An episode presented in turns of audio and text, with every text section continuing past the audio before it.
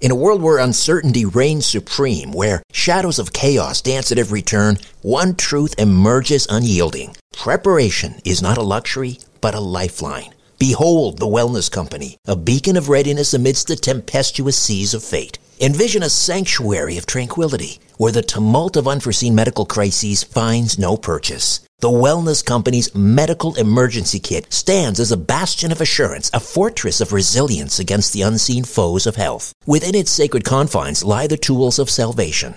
Ivermectin, to ward off the insidious whispers of disease. Emergency antibiotics, to quell the raging storms of infection. Antivirals, to vanquish the relentless tides of contagion, and more. The Wellness Company Medical Emergency Kit is not merely a collection of supplies, it is the embodiment of preparedness itself. Crafted by the hands of esteemed healers led by luminaries such as Dr. Peter McCullough, Dr. James Thorp, Dr. Harvey Risch, and Dr. Drew Pinsky, this kit stands as the pinnacle of safety, the zenith of prevention. These truth-seeking doctors have forged a testament to vigilance, a testament to the unwavering pursuit of well-being. Embrace the certainty that comes from being armed against adversity. Embrace the Wellness Company, for in its embrace lies the promise of resilience, the promise of a brighter tomorrow amidst the chaos of today. Don't wait for the next crisis to strike. Visit twc.health forward slash strange planet and use promo code strange planet for an exclusive 10% discount. Prepare today and rest easy tomorrow. Without the ones like you, who work tirelessly to keep things running, everything would suddenly stop. Hospitals, factories, schools, and power plants, they all depend on you. No matter the weather, emergency, or time of day, you're the ones who get it done. At Grainger, we're here for you with professional grade industrial supplies. Count on real time product availability and fast delivery. Call clickgrainger.com or just stop by. Grainger for the ones who get it done. Overwhelmed by investing? If you're anything like us, the hardest part is getting started. That's why we created the Investing for Beginners podcast. Our goal is to help simplify money so it can work for you. We invite guests to demystify investing. At least try to be setting aside like the minimum 10% into the 401k. We'll teach you the basics of the market. Yeah, I think compound interest should be at the start of any discussion about investing. And we've had investment professionals who teach in a simple way. A valuation driven bear market, you know, we, we haven't really seen yet. And I think everyone's thinking about it, but we haven't really seen yet our Q&A episodes feature questions from listeners just like you. So what do you think about the situation with ATVI, which is Activision? I'm Dave Ahern. And I'm Andrew Sather. And we hope you join us on the Investing for Beginners podcast. On the Investing for Beginners podcast.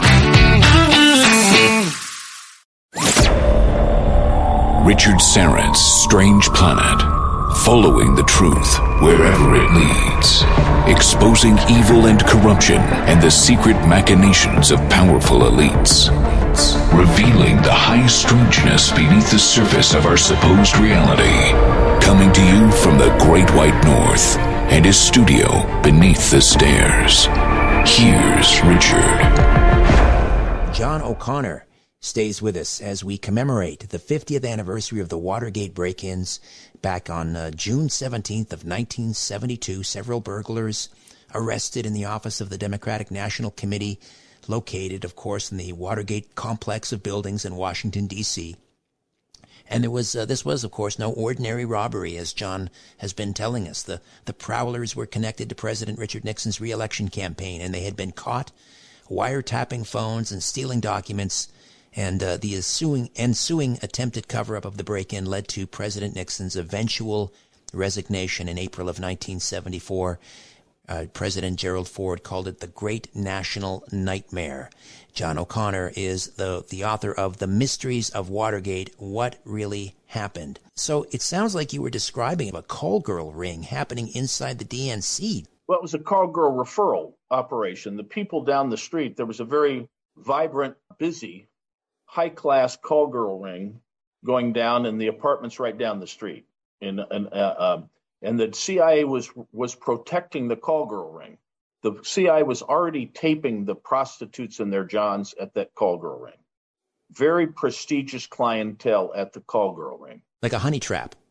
A honey trap, exactly. some used very much for extortion. If you're a Chilean ambassador and you use that place, uh, the white and the uh, CIA tapes you, perhaps photographs you. They at least were taping you. They've got you. You know, you better start giving the beans to them, or your wife is going to know that the government's going to know. Everybody's going to know and they've got you. Also, there was some at other operations. I don't know if at this one, but they would also sometimes drug uh, Johns, but that's another matter. That's some of the stuff they were doing at other places, I think. But here, I think it was more just extortion, a honeypot, honey trap, but it was illegal. If they got caught doing it, it was illegal. And the deep throat tape that you played was talking about that. These were covert operations the CIA could not possibly have discovered. If they understood what was going on for decades, everybody in the CIA was going to jail. So the CIA had to cover this up. They had every motive to cover this up. Now, what's interesting is the Post did too, because their twin sister, their Siamese twin, is the DNC. They were very close to them. The Post had started its business as the proud organ of the Democratic Party in 1877. Their relationship with the DNC in 1972 was very close they shared a general counsel. So when your lawyer is there representing both of you at the same time, you're joined at the hip. That's as close as you can get. And and of course, the lawyer who was representing them himself was a, a big Democrat, Joseph Califano. He had been in uh, LBJ's cabinet. He was uh, with the most prestigious Democratic firm in town. These were the power brokers. So basically, what I'm telling you is, Richard, uh, the Post knew just about everything right away. The White House did not.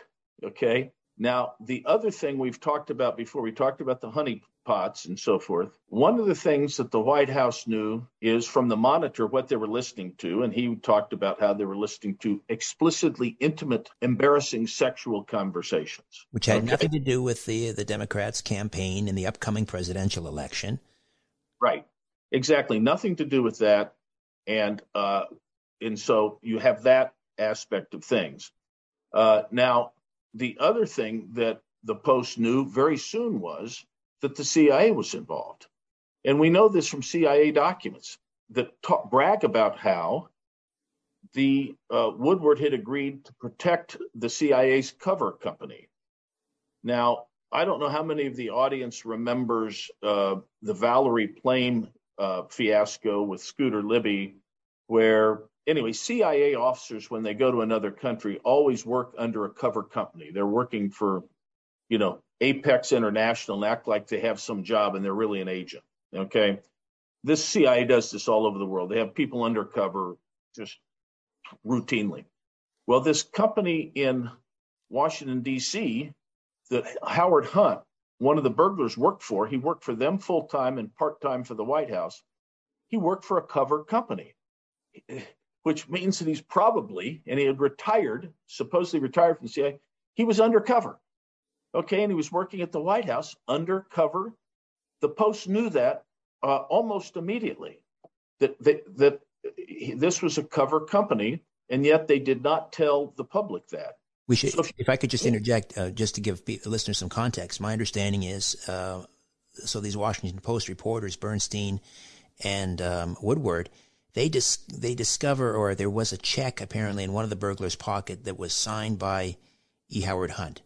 So then, right. when they find out Hunt works for the CIA, that's at, at, least that's the narrative in all the president's men. That well, that's the how, White House. No, for the White House, they uh, learned that he worked for the White House. Right. In other words, uh, they discover the check with Howard Hunt has made a six dollar and sixteen check made out to his country club.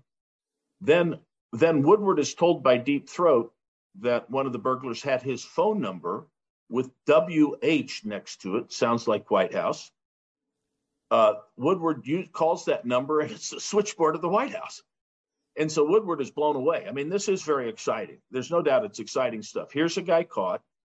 He's it, he, it's Howard Hunt, and he's across the hotel in the hotel, and they think they've gotten out of there. And it turns out one of the burglars betrays him. It's very sloppy uh, covert practice. But nonetheless, Woodward then calls up that Monday, I think, and gets Howard Hunt at the White House. And Hunt is just blown away that Woodward's got his name. And so, you know, he said something like, Good God. and so it, you can't make this up. So now Woodward is really on something, and I, I, I understand why. And it looks like it's a big breakthrough. One of the burglars works at the White House. Uh, now, uh, so it looks like everything looks like, and then one of the guys that gets discovered is this G. Gordon Liddy, who works for the campaign as the lawyer for the campaign. So you have a guy from the White House running this and a guy from the campaign running this. So it looks like a duck, quacks like a duck, waddles like a duck. It looks like the Nixon administration has just burgled um, the DNC, and they had. They had. Now the question is, who authorized it, how how far down it went, and why they were doing it. Once you get into those details, the story changes. But if you look at it facially, boy, this is a great plot for a movie. You can't make it up, and that's why All the President's Men is a wonderful movie. It's my favorite movie, and yet I know now a lot of it is untrue, or at least the implications are untrue. But some of these facts cannot be denied. The CRP, the committee to the CREEP, the committee to re-elect the president, is involved in this. A White House consultant is involved in this. It's against the Democrats, right? As a uh, the convention is coming up and an election is coming up. It's an election year. The campaign cash, they soon find out, is used to finance this thing. So for somebody like me, I'm a, I'm a beginning lawyer in San Francisco. I said, oh my God, the White House did this.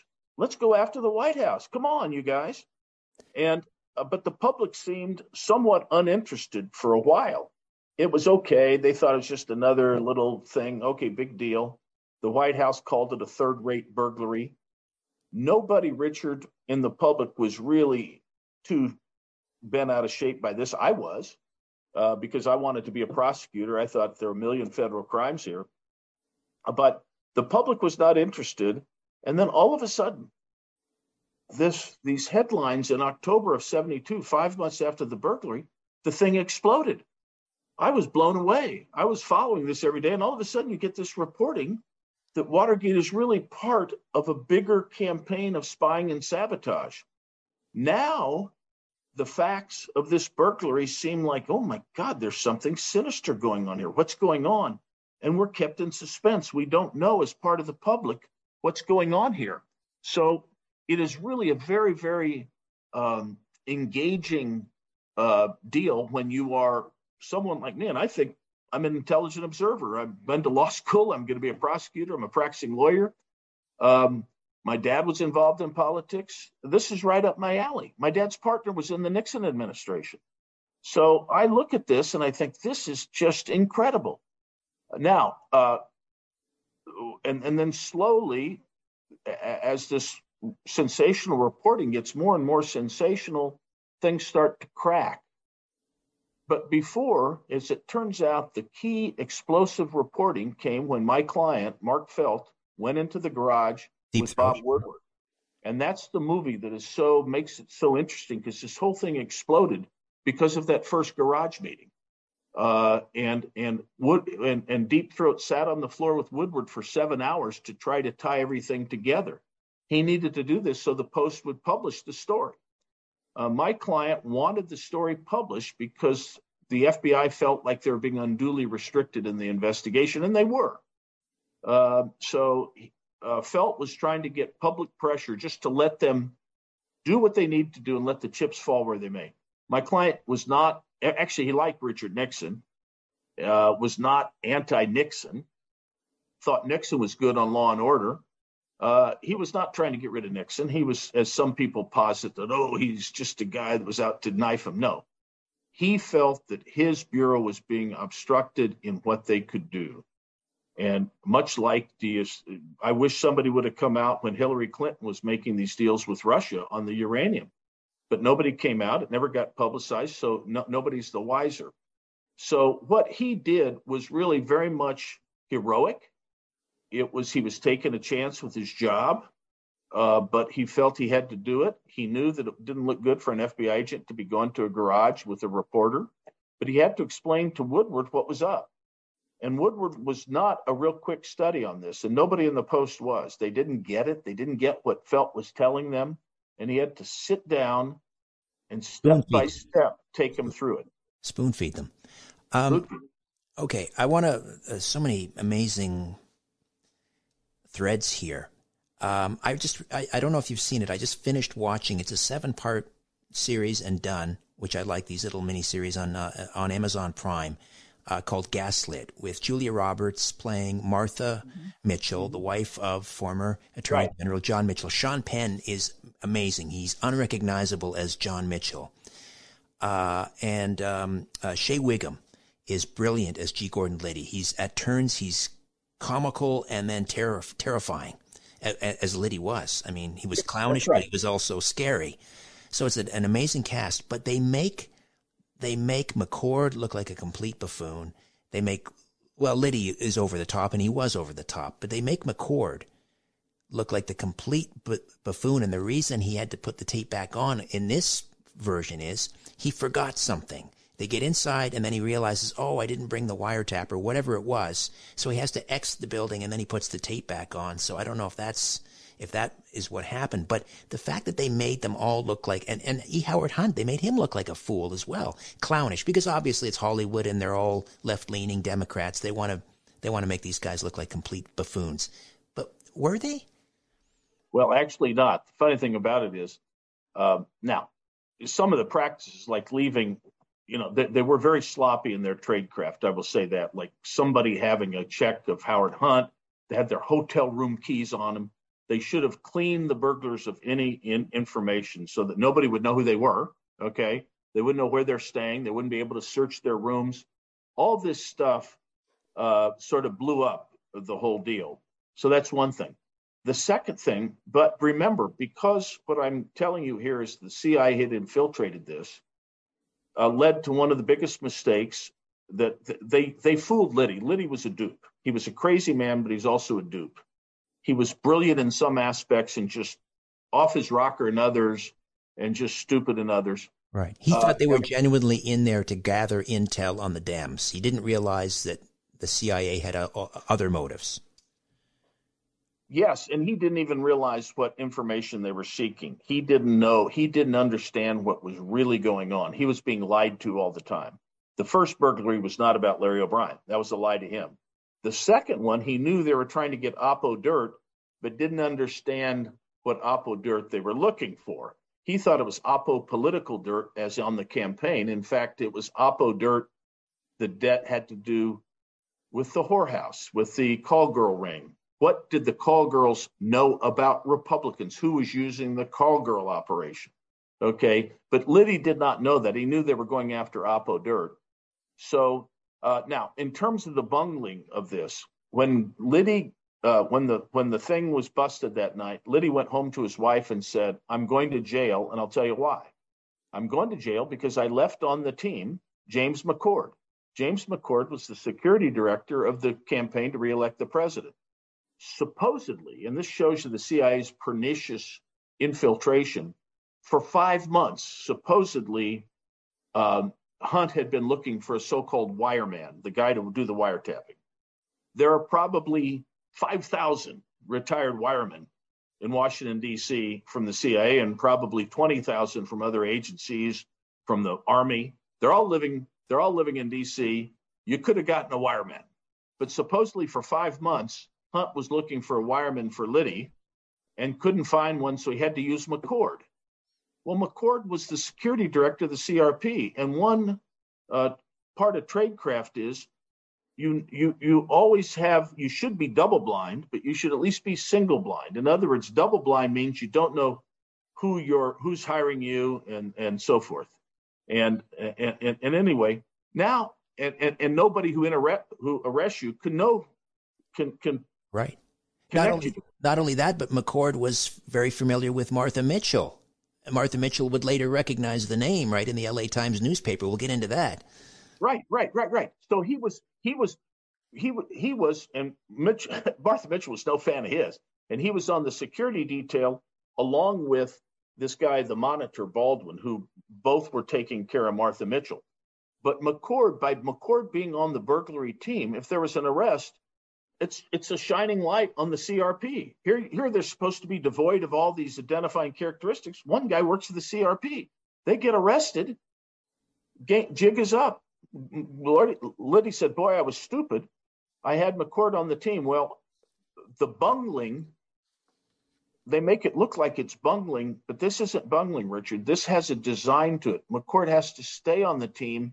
If you're going to fool your bosses about what's happening, you need somebody on the team to pull all your dirty stunts and to lie to Liddy and to tell him you've wiretapped uh, a guy that you haven't wiretapped, to say that you've bought a, a device you haven't bought, to say what you're really doing.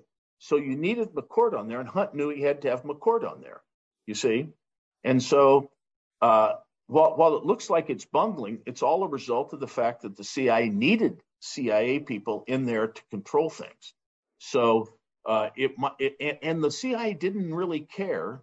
Uh, well, I don't want to say they didn't care because they felt they had authorization to do this. They always had a defense that this was an authorized operation by the President of the United States through his agents because John Dean had approved it and they'd heard that Mitchell had. Mitchell hadn't, but they thought Mitchell had. Liddy thought Mitchell had approved this. So it looked like it was a, for the CIA's purpose, it looks like a presidential authorized uh, national security covert clandestine operation. And that's the way they were always going to defend themselves. So their purposes are not the same of, as Liddy's they don't care so much if they get caught. And as a matter of fact, later on, 10 years down the line, when Congress discovers they're doing all this stuff, the CIA can say, well, we had our CIA guy in there, McCord, we had Hunt. The president approved of all this. This is an approved operation. So they even liked the fact that a CIA guy was on the team because it would help them in their get out of jail card whenever this, this operation got discovered. And they, of course, the CIA would later use this operation as cleansing other illegal operations. Well, the White House said we could do all this. And so, sure, we went out and we wiretapped 10 other operations, uh, but this was all part of this deal that the White House had authorized. So, for example, with Liddy's $30,000, they didn't buy a $30,000 bug. What did they buy? They bought six bugs that would uplink to a satellite. Those bugs were still on order when they were arrested. Now, if in the future those bugs showed up someplace else, those bugs would then be identified as being bought by the White House and by campaign money because you could trace the checks. Those bugs, these six bugs that were on order, uplinked to a satellite. Now, nobody had satellites back in 1972 except the intelligence agencies. And this particular satellite, these bugs were, were uh, geared to hook up to the CIA satellite that, it, that the CIA had. You could prove that these bugs that were on order were for the CIA. So let's say those six bugs later on were at, planted in six different uh, call girl extortion operations. Congress calls you in. We, th- no, this is what was authorized. We're supposed to do this all over the place. We told the people in the White House what we were doing, and they authorized this. This is a national security operation because we want to find out who's betraying our country. And the only way we can do it is find out what they're talking about to prostitutes. Mitchell. I've had some disturbing news, sir. Operation Watergate. Uh, security guards busted wide open. The next 48 hours are going to be crucial. I don't know how to put this. Uh, we're wondering about your wife. Y'all gonna just stand around or you want to ask me some questions? You worked for Martha Mitchell's husband? Yeah. She's completely insane. Loud mouth. She's a truth teller. Unreliable. I love her. I told you no more interviews. It's a ladies' magazine. I will say how I feel. And if that gets me banned off Air Force One, I will fly commercial. So you were banned from Air Force One? You're good. You can just keep your mouth shut. We'll be fine. If the American people knew half of what I do, they wouldn't have much to approve of. The loudmouth wife of his is becoming too much of a liability. That is from Gaslit, a trailer for the uh, Amazon Prime series starring Julia Roberts as Martha Mitchell, Sean Penn as uh, John Mitchell, and uh, Shea Whigham as uh, G. Gordon Liddy. Now, here uh, in this tale, this version, which is Watergate through the eyes of the Mitchells and also John Dean, they seem to be implicating John Mitchell. You're saying really he was he didn't know. John Mitchell was not involved at all. He was horrified when he investigated post burglary arrests, and he called it a chamber of horrors. He was completely straight. He is the most badly maligned person in Watergate. Other people share different levels of guilt about different things that came out at Watergate. He's the only guy that is innocent of all things, and yet, you know, he, he's getting he's getting it. Uh, he died a broken man. Uh, you know, he said his real problem was people, the people he chose to be around, and uh, I feel very sorry for him. And I always thought that at the time.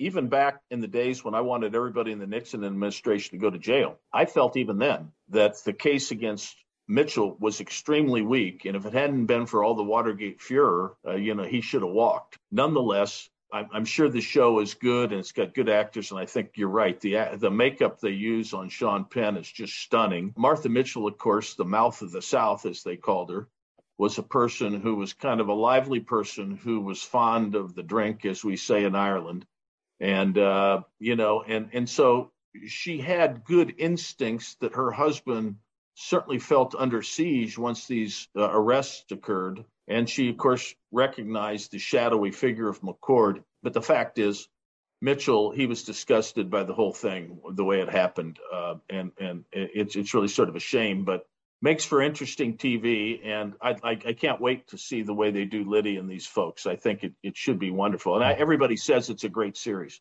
Yeah, you're going to enjoy it, I think. Uh, Martha Mitchell, a, very tragic figure because you know she tried to stand by her husband, but as you say, the mouth. She she loved the limelight. She loved being on with Barbara Walters, and she became the darling and uh, of the media as long as she was, you know, bad mouthing Richard Nixon. Uh, but it really, I mean, it tore the, the, the family apart. It, it, destroyed the family and destroyed her ultimately. I mean, she died a broken woman as well, penniless, I think. Right. Yeah, she perfected the art of what we call drunk dialing and that's what she did. She drunk dialed all the time. She was always drunk, and it became a, a great caricature. She would show up on TV with a big phone, and people would make fun of it. Uh, but she really was just uh, uh, crazed. There was one incident that, that just came out recently that it turns out when John Mitchell had had enough and he wasn't hanging around her, uh, he hadn't really left her, but uh, she invited Woodward to come in and look at all her husband's papers, including his attorney client papers. And Woodward came in and looked at him. And you look at that stuff and you say, my God, these guys got away with a lot of things. These reporters got away with a lot. That's really, I hate to say it, that's probably criminal conduct uh, to do that. And, uh, but nonetheless, he did it. And uh, all things were excused. When the burglars were put on trial, and uh, Judge Sirica was going to give them like the maximum, like 30 years for this third rate burglary, but he wanted to make an example, I guess, of them. And um, McCord um, basically spilled the beans, right? He wrote a letter to Sirica uh, claiming he perjured himself. At least this is the Hollywood version. You tell me if I'm wrong. Claiming he perjured himself and that uh, this was um, this was not um, you know, a, a, a, White House operation. It was part of a greater, a, a, wider conspiracy. That? Well, he did blame it. He did blame it. He came out and blamed the White House, is what he did. McCord did. But let me tell you what happened. McCord had written several notes to the White House through his contact, uh, the detective there named John Caulfield. And one of them, he said, if you get rid of Richard Helms, that's the director of the CIA, every tree in the forest will fall now, Nixon suspected the CIA was in this up to their necks, but couldn't, of course, prove it because that's their job is not to allow you to prove it, have plausible deniability. And so Nixon shipped Helms out at, in January 1973 to be ambassador of Iran. And her, Helms burnt all his documents and all the tapes he had. He had thousands of hours of tapes. and, and of course, that's exactly what McCord thought shouldn't happen. He was warning the White House. And so when it came time for McCord sentencing in late March of 1973, probably we all should have been yelling timber because those trees were going to fall. So what happened was it was a strategy whereby the CIA would come unleashed, come unglued on the White House so that they would not be uncovered. So when McCord writes this dramatic letter to Sirica Sirica loves it because Sirica during the trial thinks somebody in the White House has authorized these burglaries and nobody's talking about it. People don't know that McCord's a CIA agent, really a CIA agent, an undercover guy, an infiltrator. They don't know that. So McCord comes out with this dramatic letter, and everybody goes, gasp. Oh, amazing. He's just unleashed. He said there was perjury at the trial. Well, there was, and other things. But he lays it all out on the White House. And of course, he has fired his regular lawyer, who was a very good lawyer. He was the partner of uh, F. Lee Bailey. Uh, and uh, he hired a guy that wasn't a criminal lawyer, but he was connected to the CIA, a guy named Bud Fensterwald. And so he and Fensterwald went together on this uh, plan to now turn everybody's attention as the cover up is cracking to the White House. It works. It works. Now, most of what McCord said was hearsay, but nonetheless, it works. Now, remember what I told you before that Dean and Magruder, I thought, were behind this, right? One of the first things McCord says, and I think it's to to somebody who interviews him, he said, "Oh yeah, Dean and Magruder were authorized this." Okay. Now, guess what? What do you do if you're in John Dean's situation and you realize I'm gonna, I'm next guy that's gonna be, and what do you do? Turn over. You turn over, and all of a sudden you're a Boy Scout caught in bad company. Oh my gosh, Mrs. Cleaver, I didn't mean to do this, but I'm going to tell because I really have been very upset about this for a long time. I'm going to talk about There's Richard a cancer Nixon. on the presidency. There's a cancer on the presidency. Oh, yes, that's exactly it. When Dean went in to tell him that, he did that as a last ditch effort. On May 21st, McCord's letter to the court is May 23rd. He hasn't named Dean yet. Okay. Dean is still undercover. Nobody understands what Dean is all about. But on March 21, he comes into Nixon's office, says there's a cancer on the presidency. Why does he say that? He says that to try to get Nixon to claim broad executive and attorney client privilege so that John Dean never has to testify. If Dean has to testify, now he's got a choice of perjuring himself or whatever, and he doesn't know who's going to come in and get him and get him for perjury. But didn't Haldeman ask Dean to, to conduct his own investigation? And Dean thought, well, if I do that, now I'm I'm really you know up.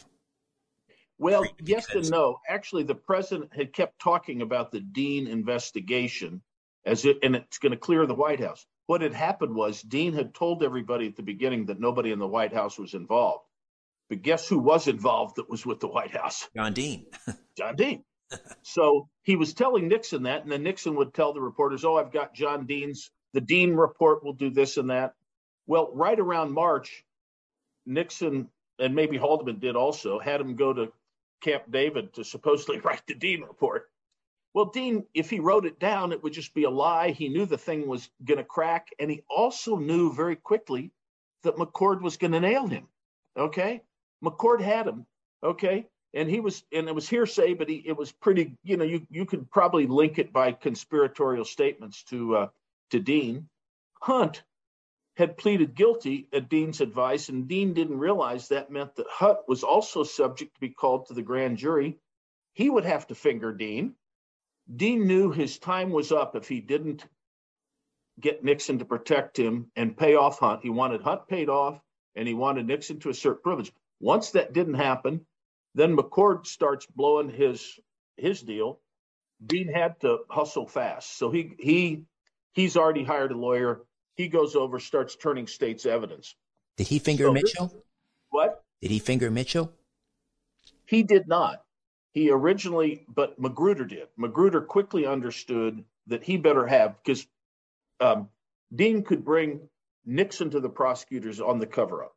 Okay. Um, Dean might have had some weak, weak idea that Nix that Mitchell had, and he hadn't. I think I, I'm not clear if he ever claimed falsely that Mitchell had confessed to him, uh, but he wouldn't be able to finger Mitchell as authorizing the thing. Magruder's get out of jail card was that Mitchell told me to do it because you see, if Magruder, if if if Magruder said Dean did it, Dean had me, then both Dean and Magruder were, looked like the bad guys, which they were. if in others, if if Magruder didn't finger Mitchell, but Magruder, it's natural he fingers his boss. That gets him Mitchell. The prosecutors love that. He lays off Dean. Okay. Meanwhile, Dean goes to Nixon. Dean lays off Magruder. Magruder lays off Dean. Dean gets Nixon. Uh, Magruder gets Mitchell. And and Dean and Magruder look like little choir boys. They're both good-looking guys, and they paint themselves as being really just oh shucks, we got caught up with these bad men.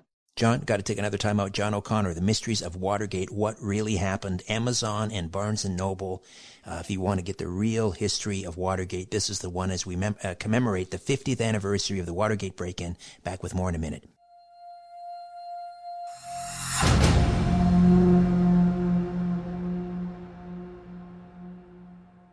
I'm Andrew Gold, a fallen BBC journalist interviewing the heretics and rebels brave enough to speak out against mainstream narratives. Here's Coleman Hughes, Jon Ronson, and the Trigonometry podcast guys bringing controversy to the fore. How would you feel if a person of a different race moved in next door? I spent a while with a politically correct faction of the Ku Klux Klan.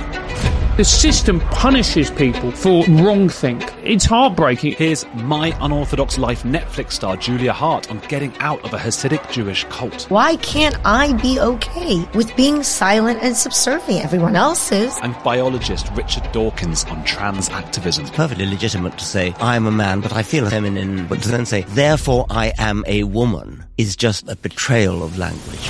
Now it's your turn. Rebel against the mainstream and find a home in this sensible alternative space by subscribing to Heretics Podcast. This podcast is sponsored by Ramp. Are you the decision maker in your company? Consider this. For the first time in decades, there's a better option for a corporate card and spend management platform. Meet Ramp, the only corporate card and spend management system designed to help you spend less money so you can make more. Most corporate credit cards offer points as incentives, but those points amount to less than their worth in real cash value. Ramp's business cards offer you cash back, real money in your pocket. Plus, you control who spends what with each vendor. And Ramp's software collects and verifies receipts automatically, which means you'll stop wasteful spending and close your books in hours instead of days. Businesses that use Ramp add up to 5% to their bottom line the first year. If you're a decision maker, adding Ramp could be one of the best decisions you've ever made. And now get $250 when you join Ramp for free. Just go to ramp.com slash easy. Ramp.com slash easy. R-A-M-P dot com slash easy. Cards issued by Sutton Bank and Celtic Bank members FDIC terms and conditions apply. Have you ever wondered why we call French fries French fries? Or why something is the greatest thing since sliced bread? There are answers to those questions. Everything Everywhere Daily is a podcast for curious people who want to learn more about the world around them. Every day, you'll learn something new about things you never knew you didn't know. Subjects include history, science, geography, mathematics, and culture. If you're a curious person and want to learn more about the world you live in, just subscribe to Everything Everywhere Daily wherever you cast your pod. You know how to book flights and hotels. All you're missing is a tool to plan the travel experiences you'll have once you arrive. That's why you need Viator. Book guided tours, activities, excursions, and more in one place to make your trip truly unforgettable. Viator has over 300,000 travel experiences to choose from. Everything from simple tours to extreme adventures and all the niche, interesting stuff in between. So you can plan something that everyone you're traveling with will enjoy. Real traveler reviews give the inside scoop from people who've already been on the experiences you're considering. So you can plan with confidence. Free cancellation helps you plan for the unexpected and 24-7 customer support means you can travel worry free. Download the Viator app now and use code Viator10 for 10% off your first booking in the app. Find travel experiences for you. Do more with Viator. A trusted sponsor of my show, GetTheTea.com, is having their summer sale. Hey guys, let's talk about Father's Day. What kind of gift would you like to give your dad? Why not think about a gift that would help his digestion? Remember, Life Change Tea is an amazing, gentle cleanse that he can use daily for gut health. Who doesn't need that? I know I do. I drink it every day. It comes in three different flavors natural, peppermint, and my favorite pomegranate. You need to try it. The combination of 12 herbs just does a beautiful number on my insides. Right now, they're having their big summer sale. Buy three, get one free. That's right, buy three, get one free. Life Change Tea is not a fad. They've been around since 2007, helping thousands of people, and it's made right in the USA. It's easy to brew, keep it in your fridge, and you drink it daily. It's summertime, and I always want to have a big glass of iced tea. That's why I drink Life Change Tea. Buy now and get one month of tea for free. Go to getthetea.com forward slash Richard to order yours today. Use the code Richard10 to get an additional $10 off plus free shipping. That's over $50 in savings. Again, that's getthetea.com forward slash Richard and use the code Richard and the number 10, Richard10 for $10 more plus free shipping. Don't miss out. Welcome back. Welcome back to Richard Syrett's Strange Planet. And I want to say this to the television audience. I made my mistakes. But in all of my years of public life, I have never profited, never profited from public service. I've earned every cent. And in all of my years of public life, I have never obstructed justice. And I think, too, that I can say that in my years of public life, that I welcome this kind of examination because people have got to know whether or not their president is a crook. Well, I'm not a crook. I've earned everything I've got. There you go. Uh, he made that statement at Disneyland, of all places. How appropriate. Uh, Richard Nixon, of course, and then would uh, resign, well, not too long after that, in August of 1974, not for the break in, but for the cover up. And let's talk about Deep Throat because you uh, represented Mark Felt much later. Was it after he was identified as the deputy director? We didn't know who Deep Throat was for the longest time, for decades.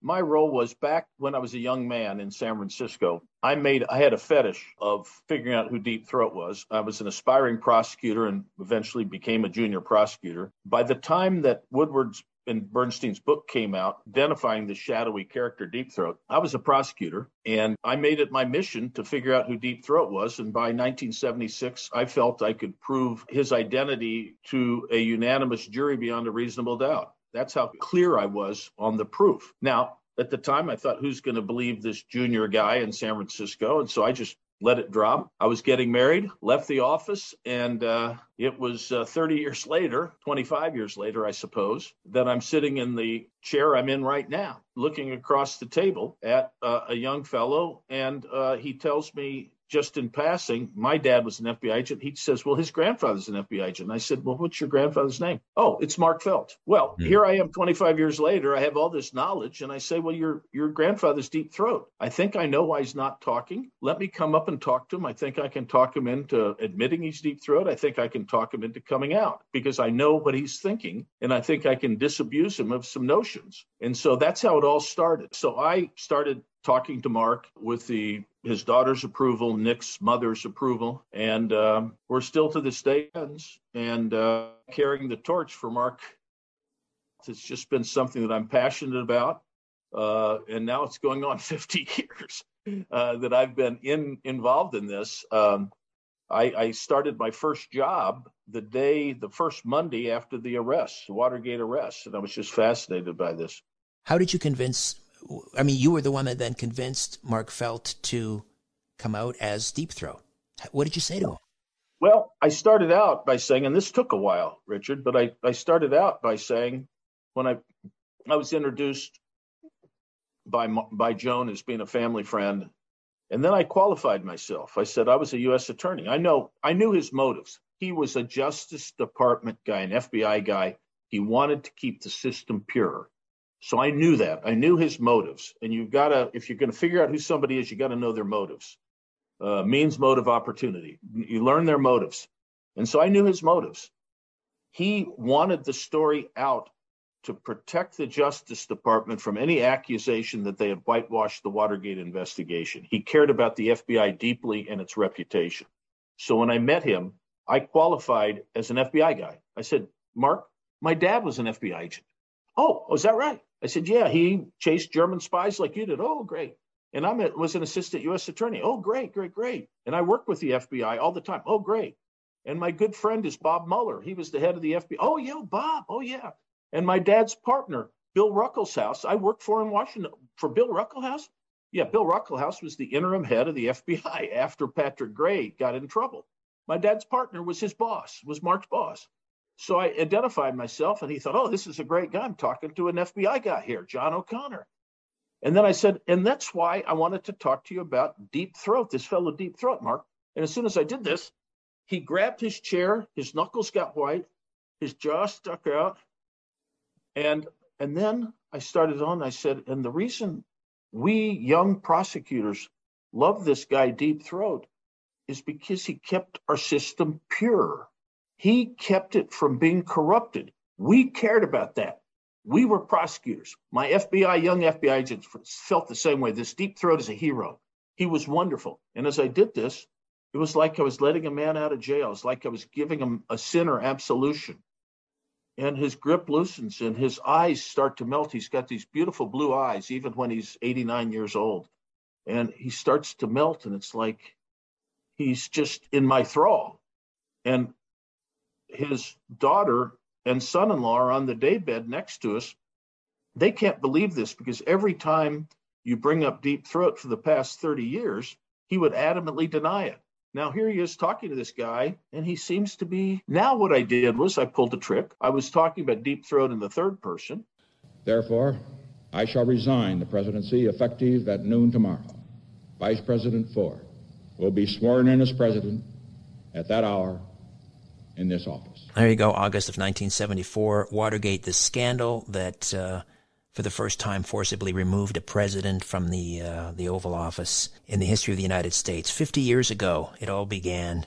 June 17th with the arrest in two, at 2.30 in the morning of the uh, Watergate burglars. John O'Connor is with us, The Mysteries of Watergate, What Really Happened. Uh, we're talking about how you convinced W. Mark Felt, who was the deputy director of the FBI, who was also the the, uh, the whistleblower known as Deep Throat. We're familiar with that character, of course. Hal Holbrook played him in All the President's Men. So you convinced him, uh, you know, portraying yourself as uh, loyal to the FBI and how prosecutors in the FBI uh, felt that Deep Throat was a hero because he was his motive was to keep the justice system pure. And that's why he was leaking this information to the Washington Post. And that's exactly why he didn't want to ever be revealed because he thought the real law enforcement type guys would look down on him. So I wanted to qualify myself as a law enforcement guy. And then I would say the younger law enforcement guys like me that are now not so young approve of you. He cared about their disapproval. That's why he stayed in the closet. He knew that regular people would think he's heroic, but law enforcement people wouldn't. And I was trying to convince him because I knew that. I figured this out. Uh, most people didn't know who Deep Throat was. I knew it was him. It wasn't some noble person from the White House, as many suspected. It wasn't Diane Sawyer. So I switched from the sec- third person to the second person. And I said,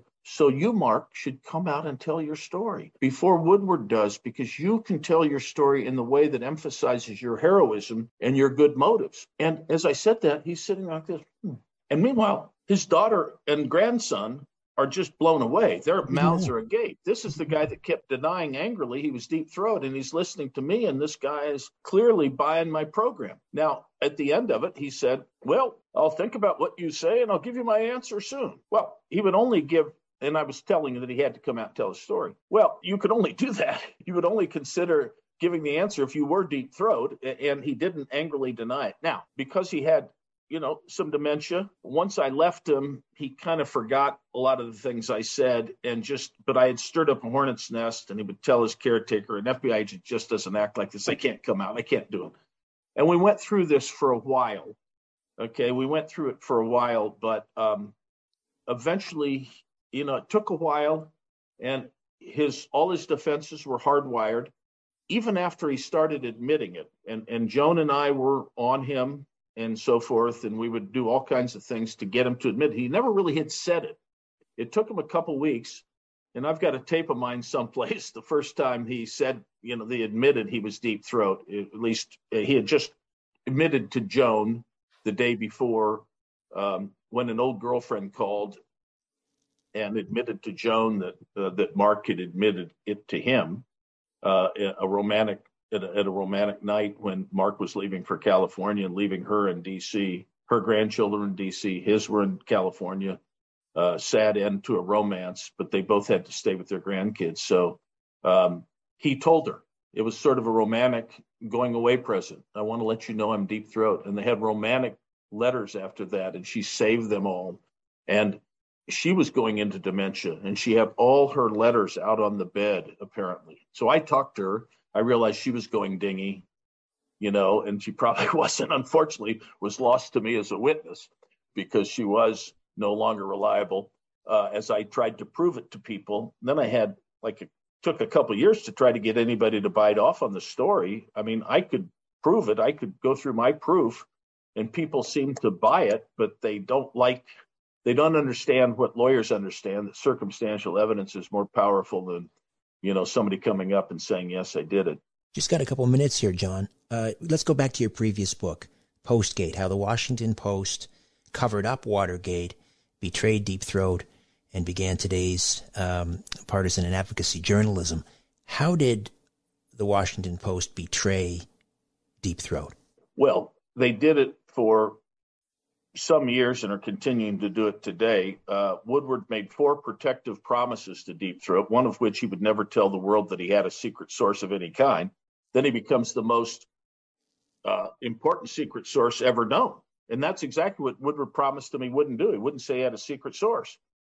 And he, he also said he would never name him. Well, he was going to name him when Mark died. That's one of the ways I talked Mark into coming out. Woodward's going to name you.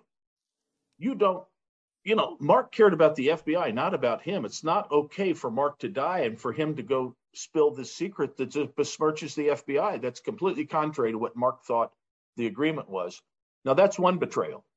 Then, then Richard, they uh, when he uh, did um, uh, black bag jobs, ser- searches on the Weather Underground and the PLO, the Washington Post urged that he be indicted, and and because they didn't understand what we today called FISA searches, and he got indicted, and the Post cheered for his conviction, and he got convicted.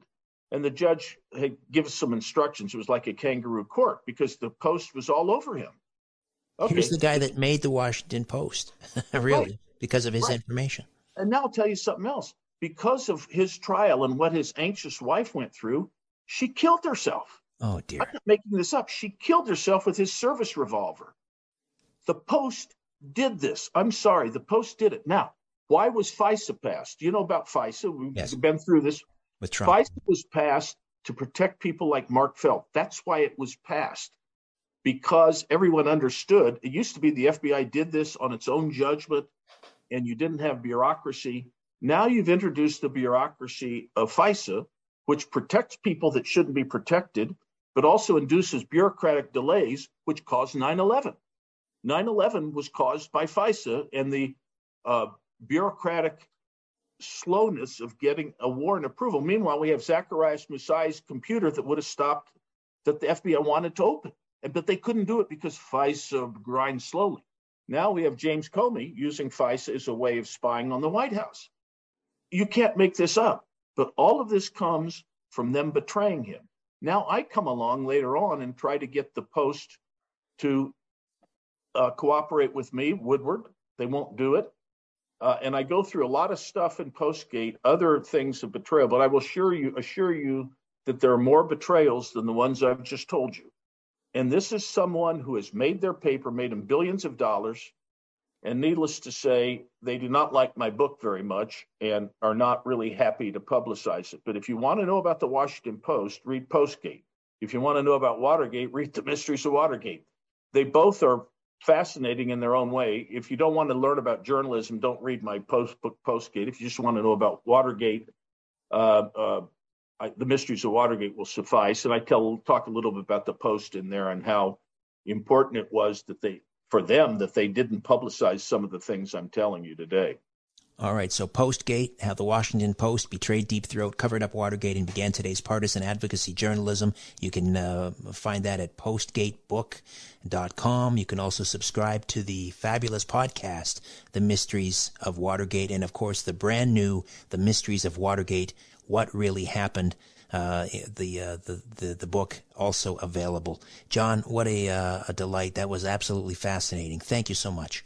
Well, I had some fun talking to you, Richard. You what's good about your show is you develop long conversations and you have sequential thought, and it's very good for our uh, for our conversations, our public conversations, that you have hosts that can do that. So I, I just give you great kudos. Thank you so much, John O'Connor. A new Richard Syrett's Strange Planet drops every Monday, Wednesday, and Friday. Subscribe at strangeplanetpodcast.com.